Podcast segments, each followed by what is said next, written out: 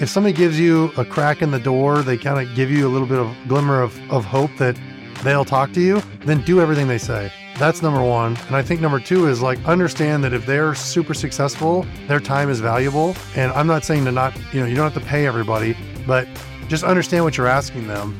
This is the Passive Wealth Strategy Show, the show that will help you escape the Wall Street casino and build wealth on Main Street by investing in real estate.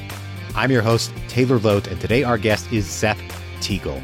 Seth is a former firefighter and paramedic that was in that job for 22 years, but he's become financially independent through real estate investing. And today we're going through his story of getting started as a real estate investor, how he invested in himself, in his skills, in his network to get that first deal across the finish line. It's a 50 unit multifamily that he got into after really investing in building his network and skills and so much more. Today, we're going through that process of how he got into that first deal and ultimately how that first deal went. Then he scaled from there and became financially independent through real estate investing. Today, he operates over $185 million in commercial real estate. So much knowledge in this interview. You're going to learn so much and be very inspired to move forward in your own real estate investments. Once again, I'm your host, Taylor Loht. I'm a real estate investor and I focus primarily on multifamily and self storage investments. If you'd like to learn more about potentially investing with us on a future deal, just go to investwithtaylor.com, fill out the form, and schedule a call, and I'll look forward to speaking with you soon. If you enjoy the show, don't forget to subscribe and catch us here every Monday, Tuesday, and Thursday. That's when we're here. That's when we're doing it. That's when we're helping you build wealth on Main Street. Once again, our guest today is Seth Teagle. Without any further ado, here we go. Seth, thanks so much for joining us today. For our listeners out there who don't know about you and your background, can you tell us about what you do in real estate and where you come from? Yeah, I appreciate you having me on. I am a, I guess you could call me a syndicator or a sponsor, land developer, kind of all things commercial. That's primarily what we do at this point. And where I came from was 22 years in the fire service. So I was a firefighter paramedic from the time I was 18 until what last year was the last was officially my last day on the books. But yeah, got into real estate probably seven years ago and scaled a commercial pretty quickly and have kind of gone from there. That's great. That's great. And I'd love to go through your story of progressing from the hustle of being a firefighter and paramedic, the the hard work in there to getting into you know financial freedom through real estate investing. So let's rewind the clock and talk about how you started investing in real estate and what your life looked like at that time. Yeah, so I started really kind of having real estate on my radar probably 2014 ish. And I was, it was interesting because I had already had a daughter and then my wife got pregnant again, but she, we were having twins, which was quite the shocker wow. for us. And as we were kind of prepping for that to happen, I realized I was kind of like, kind of was looking around and, and thinking, you know, how am I going to make this work with the money that I was making? at the time. And, you know, in, in by traditional sense, I wasn't making, I wasn't making a quarter of a million dollars a year, but I wasn't making no money either. You know, I was kind of in the, in the middle there. We do pretty well in central Ohio as firefighter medics, but I was realizing that, you know, the only option I had was to put my head down and work harder in order to work overtime and, and just continue to put demand on myself to be able to earn more. And I did that for the first year. The twins were born. I worked a thousand hours of overtime that year on top of my regular schedule. And at the end of the year, my wife and I kind of were reflecting and we're like, why is, why are we having such, I wouldn't say issues, but I mean, it was a lot of stress. And when I looked back at it, I thought, man, you know, I, I was at the firehouse for six months out of 12, like day and night, full. I mean, when you, when you, when you mapped it all out. And I thought, well, this is not sustainable. And so it was around that time that I met, re, or I reconnected with a college roommate of mine who, when I went into the fire service, back in 2000, he went into real estate and he was originally going to be a realtor. But when I connected with him, he was not a realtor. He was a real estate investor at that time. He was a multimillionaire. He was doing single family homes, rentals, flips, wholesaling. He was teaching courses on flipping. And I was like, Matt, like, what happened? Like, how did you go from the guy that I shared an apartment with to this guy? And mm-hmm. he just walked me through his journey of real estate and how he started off as a realtor and then he was seeing these checks that these investors were making on the other side of the table. And he was like, man, I'm, I'm doing this wrong. This is the wrong side to be on. And, you know, he gave me three action steps that I tell everybody back then was to read the book, Rich Dad Poor Dad, which I'd never heard of, which yes, it's in your, it's on your shelf there. I love it. Read the book, Rich Dad Poor Dad. He said, find a real estate meetup and get a mentor. And he didn't tell me all. He, the first thing he said was, "You got to go read this book. Read this book and come back to me." So I did that, and I'm like, two days later, I'm like, "Hey, I'm back. I read it. Holy cow! I've never heard of assets and liabilities. I didn't understand, you know, how that all worked, and it was just such a mind altering book for me because I had never been taught that. I grew up in a blue collar family. Both parents worked very hard, but had never been taught that. Never taught that to me. And so then he said, "Well, you need to find a local real estate meetup." And ultimately, through that, you need to find a mentor. You need to find somebody that's willing to give you the time of day to kind of help you get started, to guide you, and kind of be your training wheels. And so I did that. And the one of the real estate meetups I joined, I met a contractor who lived in my area and he was flipping houses. And I started, you know, after we kind of built a little bit of a relationship, I was like, look, uh, you know, let me take you to, to, to lunch and I want to kind of talk to you about this. And so we did. And, and just through talking, I could hear that his main problem was that he wanted to flip more houses, but he couldn't because he could not find a reliable project manager to help him scale. And I thought, well, I, you're in luck because I got, I work 24 hour, hour shifts. I got two days off. I'm, I got a construction background. I've done building inspections, fire inspections. I know the building code in Ohio. Like I can be your guy. And I was like, all I want in return is to teach me what you know. And I'm very good with like hands on, like on the job training. And so for 14 months, I worked for him doing that. Eventually, shortly after that, a couple months, I started managing his property. So he had about 20 rental units. And I did that for 14 months, basically free of charge. I'm in it for the education, bringing value to him, making him money. But through that, I learned I didn't want to flip houses and I didn't want to have a ton of single family rentals all over the place because I was running around like a chicken with my head cut off. And I, it was another job, right? I'd go from the firehouse to working with him and it was a job. It was very labor intensive. I saw him heavily involved in the business. If he wasn't there, things slowed down. It was directly impacted. And then there was a lot of flips where, you know, maybe one he made 50 grand, but then on the next one he lost 20 grand. And then the other one, maybe the third one he broke even. And then it was just kind of all over the place. And I was like, this is not what I want. I wanted time freedom. I wanted to be able to have that time back with my family, my kids were young. And kind of through that time, I, I had heard a lot of stuff about multifamily and really just said, I think that's the way I need to go. As many doors as I can under one roof. It, there's scalability there. There's economies of, of scale and purchasing power and all those different things. And I thought that's like I had to go big enough in order to be able to hire somebody to do the work. So that way I could focus on my family and, and just kind of making sure that the thing works. So that's, that's what I did. The, the, I think I, I closed my first apartment deal in 2015, the end of 2015. And it was a 50 unit. It was me and one investor and we were off to the races. Wow. So, so much there. I'd like to really uh, draw a circle around, if you will, or, or highlight that you worked for your, your friend, for your, or your mentor for 14 months for free. And it sounds like, if I'm reading between the lines, just to get the scheduling down and everything, you had stopped doing that thousand hours a year of overtime in order to do Correct. that. So you took a pay cut to do it, and there was a pretty significant opportunity cost, but that was an investment in your knowledge and skills and education and network. Yeah, because that was when I went to the bank. Well, I went to six banks. The sixth one said yes. But when I went to all the banks trying to get a loan for the first deal, I had no rental units. I had never owned anything specifically, but what I had now was a resume. And I knew I explained it to my wife when I was doing it. I'm like, look, this stinks, right? We're going to have to tighten our belts, live a little leaner, but I'm building a resume to when I like I knew it would take off. I knew that this would, you know, it would work. And so that's what that's what that time, yeah, I worked for free in essence, but I gained a resume, I gained that on the job experience. I gained the confidence I needed to to move into the next phase and, you know, that that was that was what I got out of it.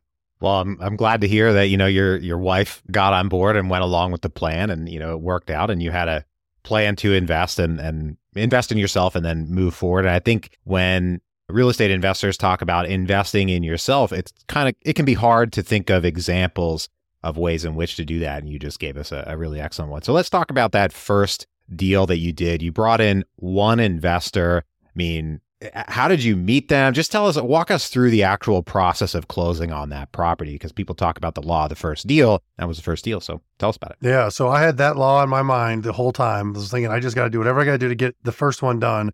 So I found the deal I, you know, I was kind of figuring out what, what I got to do, how to do it. I, I made up a rudimentary buying criteria. There was no, like in my local area here in central Ohio, there was no brokers that I knew at the time. There's none in my immediate area. I live in Licking County, which is like where Intel's building and it's, it's like blowing up right now. But where I live, there was no like commercial brokerages. And so I, I just took this buying criteria, went to every real estate office that I had, primarily residential. And I said, Hey, if you have a, if you have somebody comes in and is looking to sell something like this, and it, ma- you know, if it matches any of these things on this paper here, call me. I'm a buyer. And it was probably a month later, somebody called me and, and the lady was like, look, I got a guy, long-term client. He's looking to offload some of his portfolio. One of them is a 50 unit and it's in this market. It was a rural market outside of Columbus. And I thought, well, I want to go, I, I needed to scale and I needed to, the way I looked at it was the most doors I could buy with the money that we had. So between myself and the other investor, and again, I had no money in the bank. I was a fireman, kids, but what I had was equity in my house. So I accessed my home equity line of credit, went and created a HELOC. The investor had, he was a he was a gentleman in his early 60s at the time. We had built a relationship by me going to like during that 14 months, I'd been going to real estate meetups, building relationships, networking, built a relationship with him, had basically sold him on the idea of going bigger than he'd ever dreamed. And I was like, this is how we do it. This is how we can be successful.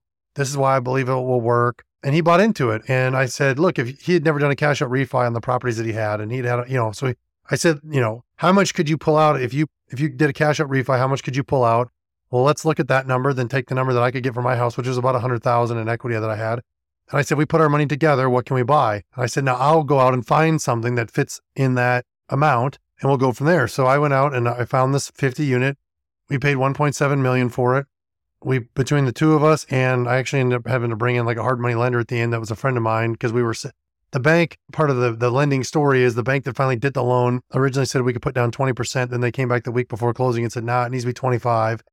We didn't have the extra seventy five thousand, so I went to a guy that does hard money lending for house flippers, and I was like, Jeff, here's the deal. Here's the property, you know, yada, yada, yada. Would you loan me 75 grand? And he's like, well, because I know you, I'll lend it to you. He took second position, which is abnormal. We played high interest, but I had to get the deal done. Again, law of the first deal. But for lending, from a lending perspective, you know, I didn't realize that there were different banks that had different appetites for loans and that were interested in different types of product or different types of real estate. Some are strictly residential. Some, you know, they don't want to lend over a million dollars to any one person like there's there's banks have different criteria or boxes that they want to get involved with. So I basically went to five banks that were the wrong banks because I didn't know any better.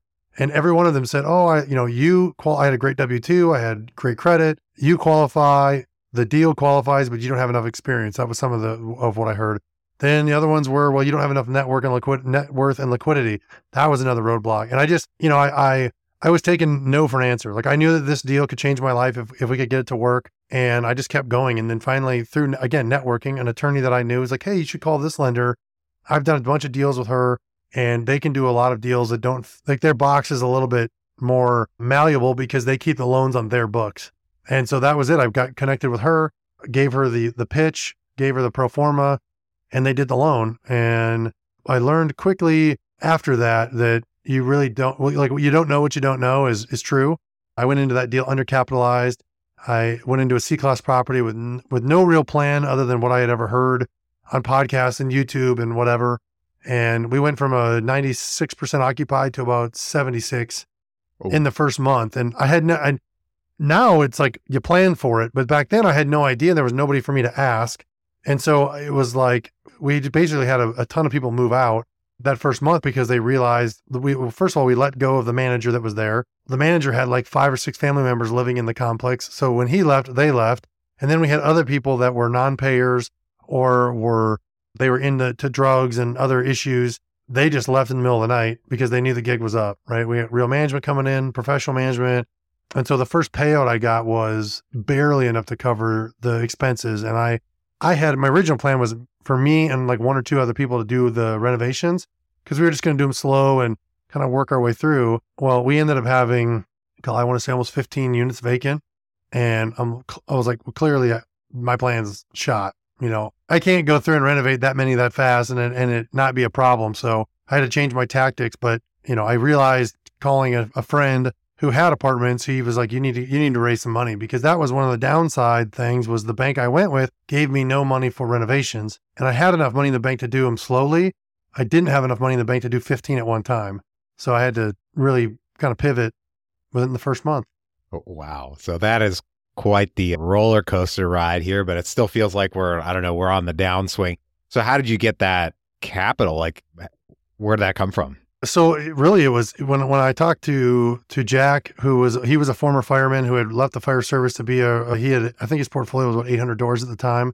He was like, "You got to go raise capital, man." He's like, "There's no there's no other way for you to do this. You got to go out and raise private money." And I'm blessed to say that I had a, a pool of people that believed in me and believed in my integrity and how I operated. That they were willing to give me money on just a simple note that we did, and I raised about two hundred thousand dollars pretty quick. I mean, I'd say within a month, which again, it was it just was crazy how it all lined up. But we ended up having enough money to do all the renovations. I was able to hire a team of contractors to come in and help me and kind of oversee it. And I mean, there was a lot of I say blood, sweat, and tears. I was still pulling twelve hour days down there. Every day I was at the firehouse. I was getting off, driving to the property. I was overseeing those guys. I was running material.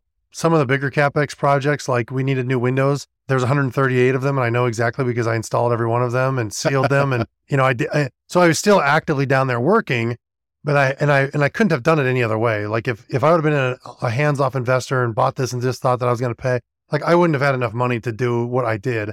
So I was just, I mean, again, I was in it, right? If I bet on myself and had, I didn't have any other options, I guess.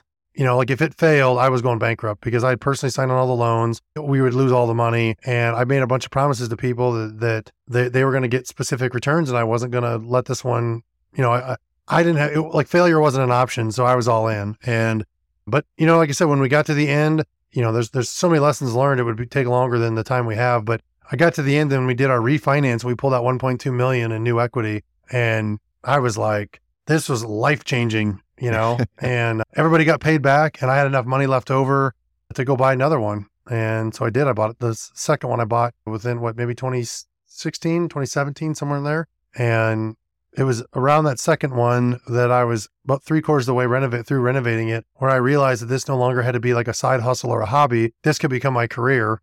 I started having back problems with the fire department. You know, I, I ended up having two back surgeries, but early on, I was like, you know, this really could be something that if I can't do the job anymore, then I could pivot to this and do it full time. And, and that was kind of where the fire got lit in me to not just think of this as a one off investment strategy, but to like it become a career. And so you know, we kind of took off from there. Wow, there's so much there. That was quite the uh, quite the story to go through.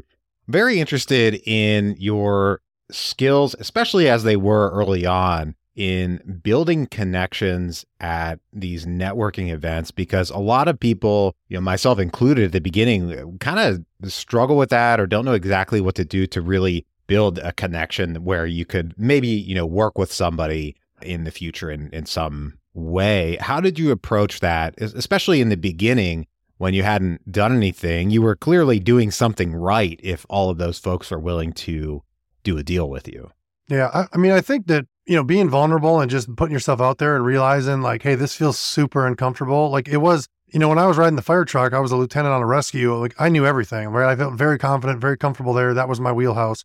But going into a real estate meetup where I've never done any kind of investing like this, I was like the new guy and I just had to like accept that, you know, and, and I think I just had to push myself beyond my comfort zone and know that it was going to hurt. Like it was going to, it was not going to feel good. Right. It's like, uh, you know, you just have to push through that. I think a lot of people, they get, they don't like that uneasy feeling. And so they let that kind of control them. But I was like, I, I you know, I kind of feel like I had no other options. So I, I think that I was willing to put myself out there. I was willing to, I think I, I would say that putting myself out there, I was there consistently. I was constantly trying to meet new people. I was constantly sitting at a different table. I was constantly going up to people, hey, my name's Seth. Here's what I'm trying to do. But I was also actively listening. I was actively listening for a, a crack in the door of somebody who was doing bigger things than me of like how can I provide value? How can I get in there and do something? Because I knew I knew that I I knew what I could offer somebody. I knew I had integrity. I knew I would show up. I knew I would outwork anybody else. I knew that I had ran teams and been in high stress situations and been able to make decisions under pressure. And, you know, like there's a ton of things that I could bring to the table. It just, I'd never bought a rental property, you know? And so I thought, well, how can I craft that in a way where I can bring value to somebody, even though, yeah, you're right. Like this guy has got three single family homes. He's got more experience than I do doing rentals, but I can bring all of these things and just kind of add it to what he's already doing. And maybe that's, it's fuel for his fire. And so that's the the original guy that ended up mentoring me. Like, you know, I think we kind of talked about before was that's what I brought to him. I heard, consider, like through a couple different meetings, that that was his problem was that he couldn't find a project manager that was trustworthy, that wasn't showing up drunk, that wasn't showing up on drugs, it was that would actually show up, that wouldn't steal from him, like whatever. And I'm like, man, like this is a no brainer. And like, here's all I'm asking. Give me some on the job training. Teach me kind of what you know. Let me ask some questions, but I'll work for you. Like I'll, I'll work everybody else that you have.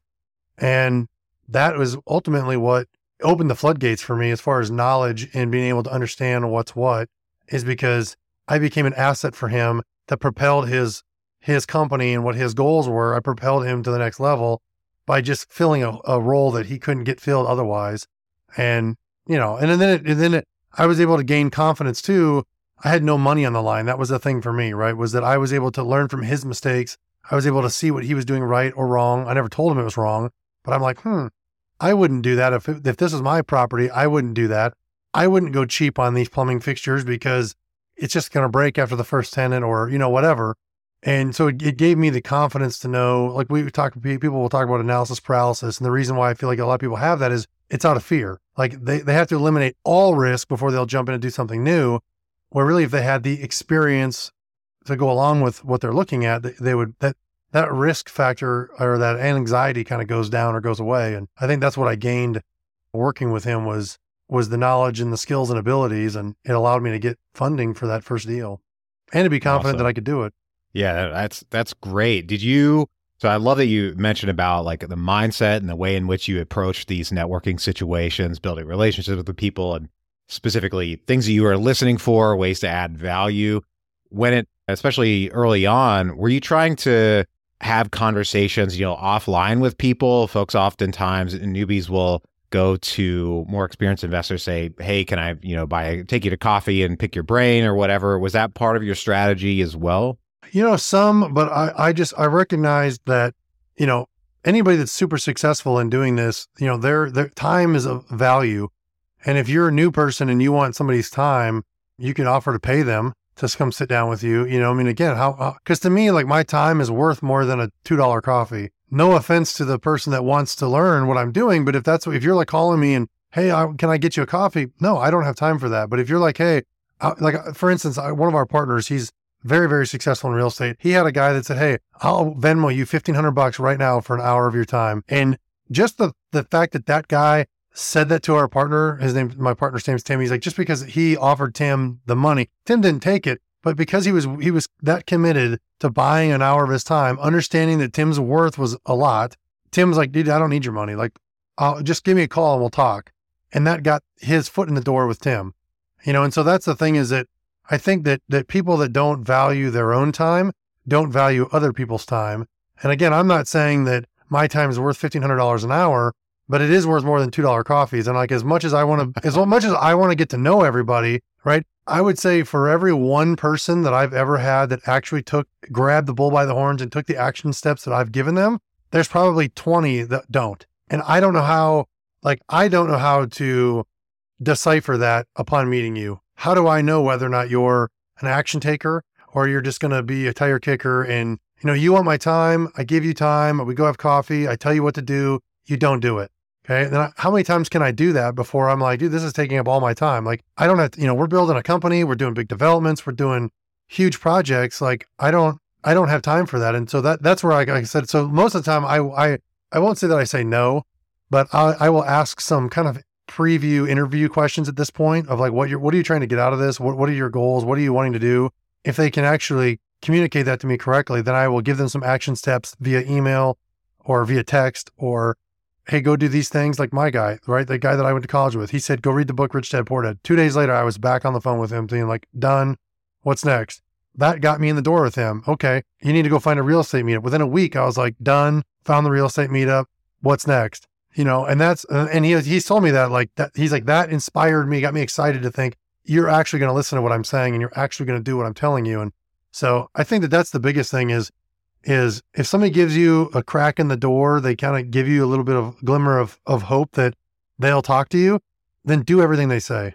That's number one. And I think number two is like understand that if they're super successful, their time is valuable. And I'm not saying to not, you know, you don't have to pay everybody, but just understand what you're asking them. And, you know, I think that the probably like the final thing would be is just knowing that a lot of people like to say, hey, you know, meet up with this successful person, they're doing more than you are, just ask them like, I want to provide value. Like, if that's all you say to me, you're you're putting more of a burden on me. I never understood this. Like even two years ago, I'd been like, oh no, it's a burden. But now it's like you're putting a burden on me to come up with a solution for you.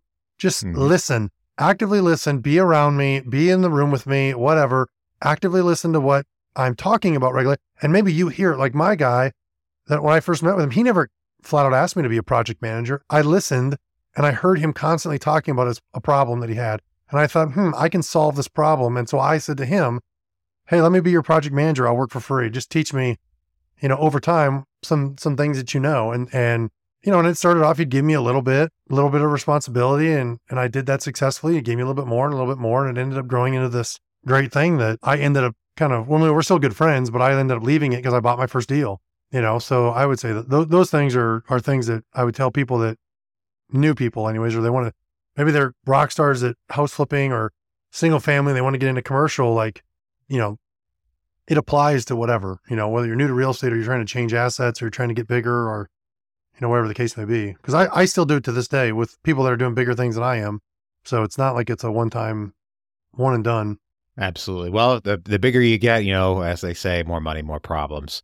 You know, people still have problems all the way up the chain. I love how you approach that issue of looking for a problem and then finding a solution for it because I, I get that question as well. What can I do for you? Well, now you've given me a job to find you something to do. So, you know, I can't think of anything right now. But if you thought of something, that'd be great. I'm all ears. But anyway, right now we're going to take a quick break for our sponsor.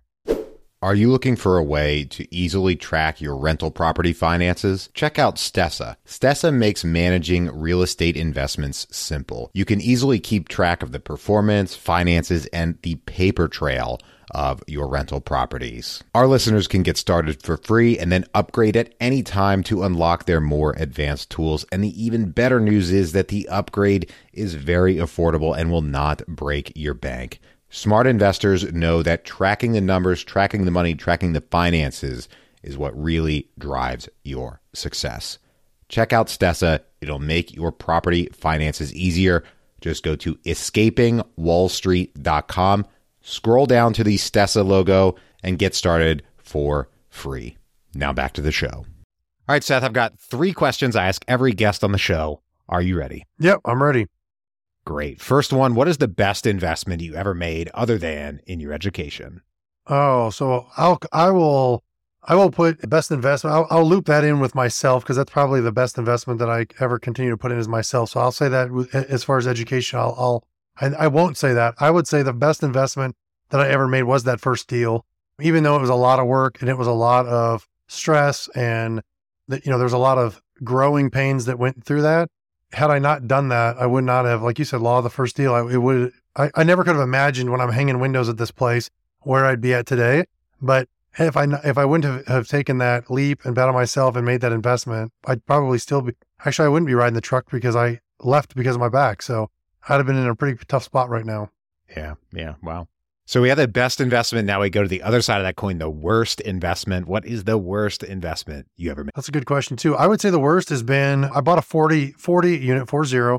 We thought we covered all of our bases, did all the due diligence. We had inspections done. We did, I mean, we were very knowledgeable, thought we covered everything. And we missed pretty major issue with a parking lot that we ended up basically having to dig up and replace the entire parking lot and it killed our CapEx budget. So I would say that for me, the worst investment would probably have been that property, but we were able to swing it, make it work. We didn't have to go back to any investors. The, the deal, we still own it. It still cash flows very well. But, you know, that was, if I could go back and do it again, I would give anything to have maybe dug a little bit deeper into why something was happening on a property rather than just, you know, my surface knowledge. And then I, we brought in one contractor who gave us a, he gave us a solution that we thought, hmm, that sounds, that sounds right.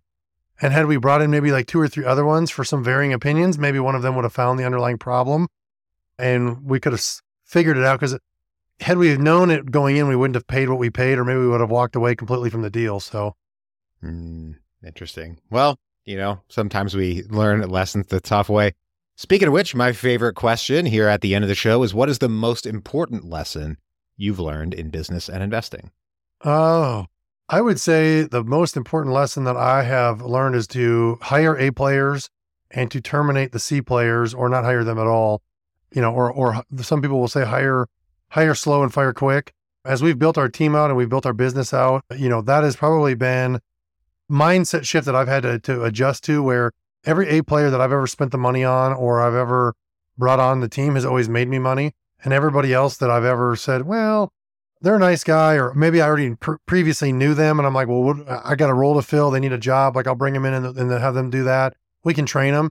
It's never worked out, and it's never it's never been good. So I would say that the most important lessons that I've I've learned is to to to just build the right team from the get go. And if you figure out after you've hired somebody that they're not the right fit, then let them go. I would say that that is probably that, and, and just don't don't scale too quick, right? Scaling sounds great, getting big and buying all this stuff sounds awesome, but if you do it too fast, you don't have the the foundation laid to be able to to manage it correctly and to just know what you know. Again, you don't know what you don't know. You can really run into problems. So I would say those are probably some important lessons I've learned along the way. Nice. Well, Seth, thank you so much for joining us today and sharing all these lessons. If folks want to reach out, if they want to get in touch with you, if they want to learn more about what you're up to, or anything like that, where can they track you down? So they can find me on all social media platforms. And most of the time, if you just look up Seth Teagle, you'll find me. You can also look us up. Our websites are it's thestreamgroups.com for investing. And if you're looking for kind of mentorship or one-on-one stuff, you can go to the fire thefirehousebros.com and take a look at those websites. Awesome. Well, thank you once again for joining us today. To everybody out there, thank you for tuning in. If you're enjoying the show, please leave us a rating and review on Apple Podcasts. Five stars if you don't mind, you guys. I appreciate that so, so much. That helps other people learn about the show because that helps us rank higher in the Apple Podcast ecosystem. And I'm always honest with you guys. That gives me a nice little warm and fuzzy feeling because I get to see that you're engaging with the content and you're escaping the Wall Street casino along with us. Don't forget to subscribe and catch us here every Monday, Tuesday, and Thursday. Right now, I hope you have a great rest of your day, and we'll talk to you on the next one. Bye bye.